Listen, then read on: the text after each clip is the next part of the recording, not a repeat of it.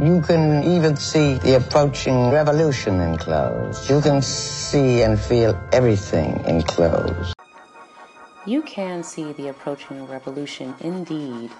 So, speaking of melanin and shit hitting the fan, I have to speak a bit on that faux pas yesterday with H&M. Now, if you have not seen it already, of course it was taken down. H&M, also known as Hennes, had a black boy modeling a green hoodie that said, "Coolest monkey in the jungle." Another H&M ad photo showed a white boy wearing the same hoodie with the words, "Mangrove Jungle Survival Expert." Okay, so one's a monkey and the other one's an expert. Okay. The internet showed no mercy on H&M as even celebrities like The Weeknd announced that he was deeply offended and would no longer be working with them. Oops. Yeah, The Weeknd did two collections with H&M in 2017. I'm sure it did well. Not with me because I don't fool with H&M anyway. Um, but H&M had this to say. We understand that many people are upset about the image. We who work at H&M can only agree. We are deeply sorry that the picture was taken, and we also regret the actual print. Therefore, we have not only removed the image from our channels, but also the garment from our product offering globally.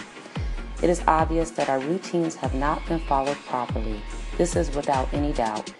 We will thoroughly investigate why this happened to prevent, prevent this type of mistake from happening again. Hmm, okay. This is just as bad as when Moncler had those jigaboo black faces on their jacket and sweaters and claimed it was penguins. I don't remember penguins having full red lips, but that's just me. Um, you know, I do love those sneaky Swedes, I really do, but they can do better as we all can. So, lessons learned and bridges burned. Peace. Hey, ladies, and hopefully a few men. Welcome to YHTWS also known as You Have to Wear Something. Um, so I was not surprised to see that everyone wore black last night at the Golden Globe Awards. I believe modest makeup, too, such as no red lipstick, was uh, intentional as well. It was very interesting to see how all of these egos would creatively wear all black to still celebrate the night as well as the nominees. So, bravo for everyone managing to agree on that. Impressive. Um, the hashtag Time's Up was trending like crazy, and it still is. From what I can see, here's the official statement on why we wear black. I wear black for equity and parity across all industries, for safety among every worker in every occupation, for inclusion of all women and marginalized people. There were barely any inquiries into what designer a woman was wearing, and it's worth mentioning that men dressed in all black too in support as well.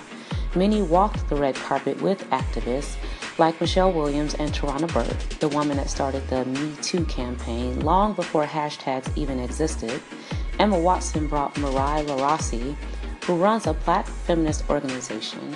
Um, Emma Stone paired up with Billie Jean King, who she portrayed in Battle of the Sexes. So it's all about the ladies.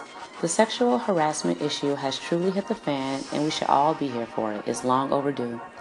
Despite the sea of black on the red carpet, I think some managed to still stand out in these ensembles. Um, a minimal Zoe Kravitz, a slimmy trimmy Mariah Carey, a vintage inspired Margot Robbie, more poof poof from Kendall Jenner, Susan Sarandon in that power tux, that half dress, half pant thingy uh, that Alison Brie wore, uh, my girl Issa Rae in her ruffles, and my two faves, and not just because she killed that speech, Oprah in Versace with her spectacles on, and Viola Davis in that Diana Ross like afro. She looked like 10 years younger. I don't even know how this is possible.